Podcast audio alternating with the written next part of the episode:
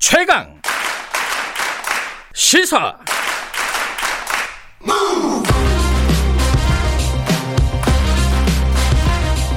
지금 여러분께서는 김경래 기자의 최강 시사를 듣고 계십니다. 네, 저희가 지금 서울시장 출마 선언한 후보들을 계속 만나고 있습니다. 오늘은 정의당 후보를 좀 만나보겠습니다. 정의당에서 서울시장 출마 선언을 한 권수정 현 서울시 의원 직접 스튜디오에 모셨습니다. 안녕하세요. 네, 안녕하세요. 정의당 권수정 시의원입니다. 정의당에는 지금 어, 한 분인가요? 아직까진 그렇습니다. 22일까지 어. 후보를 지금 음, 모집하고 있습니다. 독주 체제라고 봐야 되나? 아. 지금 어, 그 얘기부터 좀 해보죠. 일단은 뭐 정, 현안 중에 어제 대통령 기자회견이 있었어요. 이거 쭉 같이 보셨을 텐데 어떤 게 제일 눈에 들어오셨어요? 아, 관심 가지고 지켜봤어요. 예. 근데 저는 쭉 내용을 살펴봤더니 그 아쉽다는 말 일곱 번, 아. 그 다음에 안타깝다는 말열 번, 아, 그 세셨어요? 어렵다는 말 17번 등장하고 아, 있습니다. 예. 그래서 정권 후반부 1년 남겨둔 상황에서 네. 어, 코로나19로다가 민생에 지쳐 계신 많은 분들한테 좀 위로가 되는 계획이나 이런 것들이 좀 발표를 할 줄 알았는데 예. 여전히 지금에 이르러서도 책임지는 좀 자세가 안 보인다 이런 생각이 음. 좀 들었고요. 저도 같은 말로 돌려드리면 대단히 아쉽고 안타까우며 그리고 음. 좋게 평가하기는 참 어려운 어제 내용이었다 이렇게 말씀을 드리겠습니다. 네. 뭐, 내용 중에는 제일 좀 어, 한마디 좀 보태고 싶은 내용이 좀 있습니까? 어, 특히나 재벌 개혁과 관련해서 그 말씀을 하시면서 바로 재벌 개혁에 대해서 말씀하지 않으시고 중대재해기업 처벌법을 말씀하셨거든요. 음흠. 사실은 이 문제와 관련해서 여당의 책임 있는 자세가 전혀 드러나지 않았던 과정이 있었습니다. 음, 네. 그런데 그것을 거의 자신들의 어찌 보면 성과로 가져가고 아. 또한 내용상에서도 중대 기업 이라는 기업이라는 걸 뺐잖아요. 중대 재해 처벌법 그렇죠. 이렇게 가져가셨는데 빠졌죠. 대통령께서는 네. 중대재해기업 처벌법 이렇게 말씀하시더라고요. 네. 이 부분이 가장 눈에 좀 들어왔고요. 나머지 뭐 박원순 시장 성추행 의혹 사건이나 뭐 등등 관련해서도 다좀 음. 그다음에 정인이 어린이 사건 네. 이것과 관련해서도 입양 문제 네. 이런 것들 아동 학대 문제요. 네네네. 음. 네, 네. 하나씩 좀 여쭤볼까요? 그 어, 박영, 그 중대재해기업처벌법 관련해가지고 정의당이 사실은 굉장히 노력한 거는 다들 알고 있습니다. 그렇 근데 어디 인터뷰를 보니까 박영선 장관 책임론을 얘기하더라고요. 지금 뭐 서울시장 후보로도 나와 있는 상황이니까 박영선 장관이 어떤 책임이 있다는 거예요? 박영선 장관께서는 초기에 이 법안이 제출되고 논의되는 과정에서 네. 전혀 드러나지도 않았던 5인 미만 사업장과 관련해서 음. 본인의 입장도 아니고 차관의 입을 빌려서 5인 미만 사업장에 대해서 적용하지 않도록 하자라는 것을 어, 위반 위반되어 있는 음. 법률을 막 이야기하던 막바지에 가서 제출했고요. 예. 결과적으로는 이 법안이 5인 미만 사업장을 담지 못하고 있는 산재의 대부분이 대부분 파 5인 미만 사업장에서 발생하잖아요. 예. 결국은 국민들의 목숨에 대해서 아예 뭐 유해도 유해조차도 너무나 무서운 말인데 음. 계속해서 죽어도 된다 현장에서 음. 이런 것들을 결정하신 분이거든요. 네. 이렇게 국민 목숨에 대해서 어 기업의 안위와 아니면 이익에 대해서 목숨까지도 내놓을 수 있는 분이 어떻게 서울시장 서울 시민의 음. 안전을 담당하겠다고 나오시느냐 저는 염치가 없고 말도 안 된다는 생각을 좀 하는 거죠. 그러니까 중소벤처기업부에서 어, 5인 미만 사업장을 제외시킨 부분을 낸 거, 네. 그런 안을 낸 거에 심각한 대해서 내용입니다. 어, 거기에 대해서 책임을 져야 된다라는 말씀이시고 또 하나가 지금 아까 입양아동 말씀하셨는데 이게 어, 대통령의 뭐 좀 말 실수다 이렇게 볼 수도 있을 것 같고 어, 어떤 부분이 심각한 문제라고 보시는 거예요? 어, 정인 어린이 사건은 네. 아동 학대 사건이잖아요. 네. 근데 이 사건을 어, 서울시 통계만 이렇게 들여다보아도 사실은 친부모에 의해서 발생되는 아동 학대 사건이 대부분입니다. 90%가 네. 이상이 그렇거든요. 네. 근데 어제 말씀 중에는 이 아동 학대 문제를 입양 의 문제와 대단히 치환될 수 있게끔 음. 말씀하셔서 네. 그 입양 가족의 다시 대못을 박으셨다라는 것들이 가장 큰 문제라고 보여지고요. 단순한 말수가 아 니다 이런 말씀이시네. 그리고 그 네. 사전 위탁 보호제를 아마 말씀하시고 싶으셨던 것 같아요. 네. 나중에 보호자 보도 자료를 다시 보니까 네. 근데 이 사전 조치와 보호 시설 확충 뭐 이런 데 예산을 볶겠다 이런 얘기들로 좀 더 말씀을 책임지는 아, 말씀을 해주셨다면 훨씬 더 좋았을 거다라는 안타까움이 있습니다. 어, 박, 박원순 전 시장 관련해서는 이 보궐선거 자체가 사실 박 전 시장의 어, 사건으로 만들어진 선거잖아요, 사실. 민주당 후보를 내냐 마냐 뭐 이 얘기가 한동안 있다가 지금은 이제 뭐 많이 나오지는 않는데 어, 정의당에서는 이 부분에 대해서는 어떻게 생각하십니까? 어, 제가 출마하게 된 가장 큰 이유이기도 한 어, 부분인데요. 어, 그것도 가장 핵심적인 하나의 이유니까.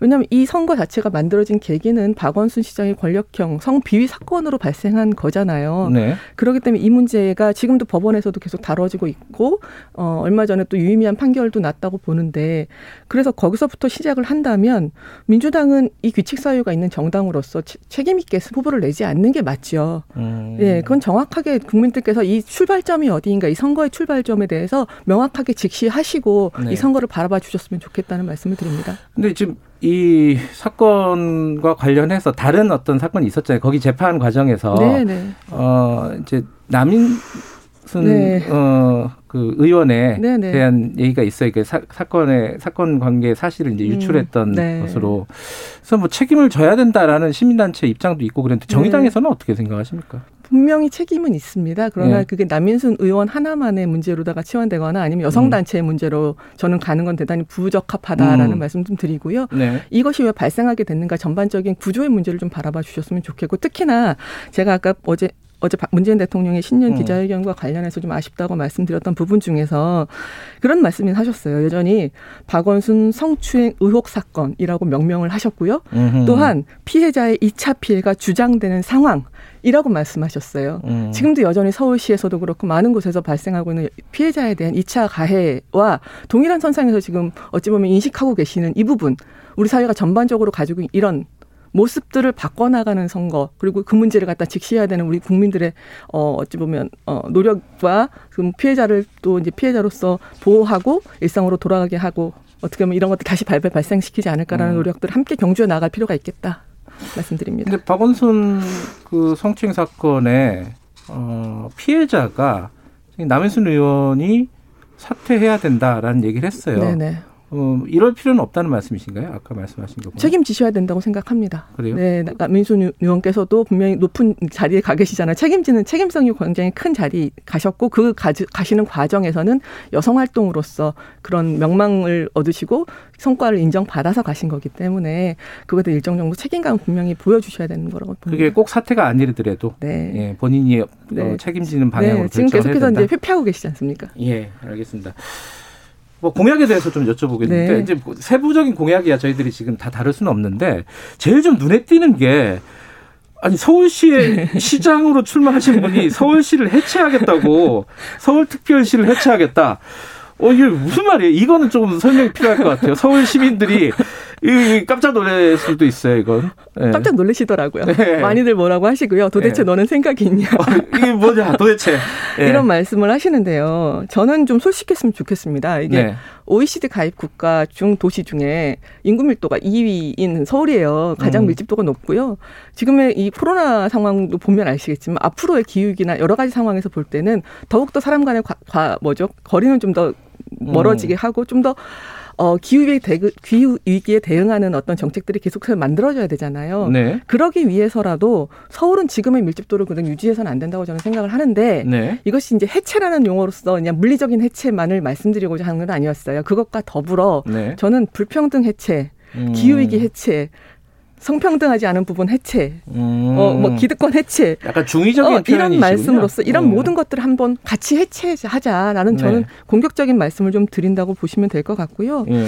어 이것을 위해서 어, 저는 수도 이전 말씀드렸어요. 수도 이전은 저만 얘기한 게 아니라 사실은 집권 여당에서도 때, 어. 때때로 말씀하시기만 예, 예. 했지만 사실은 이용하고 그냥 빠지셨죠. 하지만 지금 상황에서 저는 대단히 필요하다고 생각을 전면적인 하고 전면적인 이전을 네, 말씀하시는 저는 전면적인 건가요? 이전을 얘기해야 된다고 음. 생각하는데 그것이 뭐 어, 수도만 딱 이전하는 문제로 될 것은 아니라고 보여지기 때문에 네. 같이 움직일 수 있는 어떤 인프라와 이런 것들을 지방 소, 도, 지방 도시들하고 음. 함께 나눌 수 있는 음, 말, 말씀들을 좀 드리고 있는 것이 서울에 이제 뭐 서울형 주택 연금 제도를 도입해서 지방으로 내려가 살고 싶은 분들한테 서울이 지원하고 그쪽이 병원이나 아니면 교육 시설이나 아니면 일자리까지도 지방과 함께 연계해서 만들어가는 그런 상생 정책을 펴야 된다. 음. 그러지 않은 사회에서 서울에다가 더 짓고 더 높이고 더 제공하고 이런 방식으로는 지금의 기후위기를 대응할 수 없다라는 전 음. 말씀을 드리는 거고요. 그거는 코로나19 이전에 구태한 정치의 아주 쉬운 방식으로의 해결점이다. 저는 그렇게 생각을 하고 있어요. 지금 이제 거대 정당, 네. 그 민주당이나 국민의힘 후보들이 이제 속속 나오고 있잖아요. 그렇죠. 공약들도 나오는데 네. 특히 지금 말씀하신 게 이제 구체적으로 부동산 공약이잖아요. 그렇죠.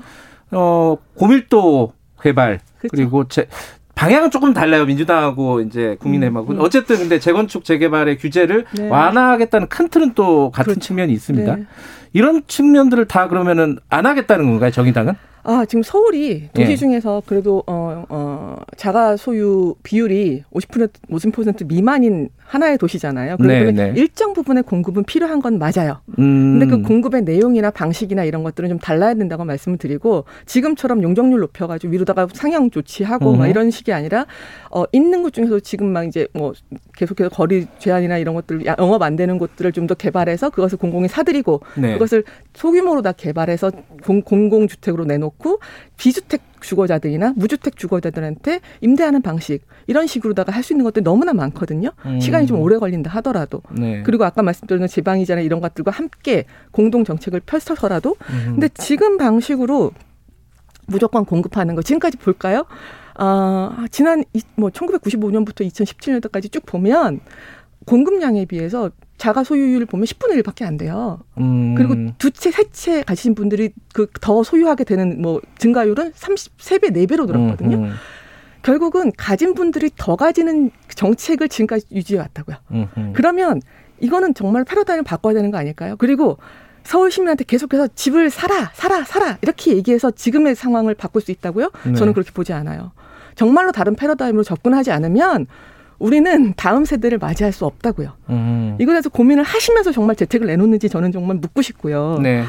그 다음에 뭐 각종 규제와 관련해서 계속해서 놓겠다고 말씀하시는 거 대단히 위험하다고 생각해요. 음흠. 앞으로 이 집이란 부동산 같은 것으로 불로소득이 완성될 수 있다, 네. 더 느, 늘어날 수 있다라고 이야기하는 것은 이 시그널 자체가 주어지는 순간 집값은 안 잡혀요. 음. 저는 집값은 부동산 정책과 집, 어, 뭐, 뭐죠 재정 정책과 여러 가지 정책들이 분리해서 좀 볼 필요가 있겠다라는 생각이 음. 좀 들고요. 좀 다른 방식으로 저는 이야기를 하겠습니다. 시민들께서는 조금 더 고민을 해주시고 함께 음. 좀 다른 서울, 다른 대한민국에 대해서 대안을 제시하는 선거로다 좀 도와주셨으면 좋겠다는 말씀 드립니다. 알겠습니다. 그 출마 선언문 제가 읽어보니까 네. 민주당을 심판하는 선거로 규정을 했어요. 네, 맞습니다. 그러면 뭐 세간에서 얘기하는 뭐 단일화라든가 연대라든가 이거는 뭐 당연히 뭐 말이 안 되는 거네요. 정의당 어, 입장에서는. 그렇죠. 일단 음. 이 선거가 출발된 거 다시 한번 말씀드릴게요. 박원순 시장 성비 사건으로 이 출, 선, 선거는 출발했습니다. 그랬기 때문에 이것에 대해서 후보를 내면 안 돼요. 음. 그래도 냈어요. 정강 정책을 바꿔서 당원 당규를 바꿔서 냈습니다. 국민과 약속을 첫 번째로 어겼습니다. 그리고 음. 두 번째는 이 뭐 민주당한테 저희가 참, 참 기대가 많았잖아요. 근데 지금 여전히 가진 자들과 기득권을 위해서 적폐랑 타협한 민주당이에요. 저희는 이거 심판해야 된다고 생각하고 있기 때문에 저희는 건널 수 없는 강을 지금 음. 마주하고 있습니다. 민주당과의 단일화 없습니다. 끝까지 완주하겠습니다. 아, 마지막 마지막 질문 뭘 드릴까 고민하다가 네. 이게 궁금해서 하나 드릴게요. 노동자 출신이잖아요. 네. 어, 노조 위원장 출신. 그렇죠. 그런 분이 서울시장이 되면 뭐가 달라지는 겁니까? 어, 되게 좋은 질문 해 주셔서 감사해요. 저는 되게 중요한 게요. 어, 그 사회에서, 그 도시에서 이 사람들이 어떻게 일하고, 어떻게 서로를 사랑하고, 어떻게 죽어가나를 정말로 체득화하고 잘하는 사람이 그분들을 위해서 일할 수 있다고 생각해요. 네. 저는 그것을 위해서 박원순 시장과도 다른 대안을 내놓고 싸웠던 사람인데요. 네. 다른 분들 말씀하세요. 민생 탐방 가신다고 얘기하시고요. 민생 투어 가신다고 말씀하세요. 민생은 탐방하고 투어하는 게 아니에요. 음. 민생은요, 그 삶 속에 녹아나야 돼요. 저는 그것에 자신 있는 사람입니다. 당신들의 고충을 잘 알고요. 이 특별한 서, 특별한 도시 서울에서 가장 평범한 사, 당신들의 이야기를 할 수 있는 시장 후보입니다. 음. 그렇기 때문에 차별화가 있고요. 질문 감사합니다. 근데 쉽지 않잖아요. 지금 이제 소수 정당이고 그죠? 전략 네. 뭐 3초밖에 안 남았는데 전략이 어. 있습니까? 특별한 전략? 전략 없습니다. 어, 별들의 전장이라고 이야기하는데요. 네. 별은요. 그 보시기에 겉보기 등급하고 절대 등급 달라요. 음. 겉보기에 지금 인지도 높아가지고 굉장히 좋은 얘기 막 하시는 것 같고 인지도 높은 것 같지만요. 그 내용을 들여다보고 진정한 빛, 빛을 보신다면 저를 선택해 주시는 많은 시민들이 수가 늘어날 거라고 저는 생각을 하고요. 끝까지 열심히 정의당의 내용으로 좀 더 다른 대안으로서 만나 뵈면 저는 분명한 성과를 낼 수 있다고 생각합니다. 알겠습니다. 오늘 여기까지 듣죠. 고맙습니다. 예, 감사합니다. 서울시장 출마 선언한 권수정 정의당 서울시 의원이었습니다. 김경래 최강사 1분 여기까지 하고요. 2부에서는요. 여의도 정책맨 더불어민주당 홍익표 정책위의장과 함께 어, 대통령 신년 연설 등 현안 좀 분석해 보고요. 3부에서는 삼성전자 이재용 부회장 판결 소식 자세히 좀 알아보겠습니다. 잠시 후 8시에 돌아옵니다.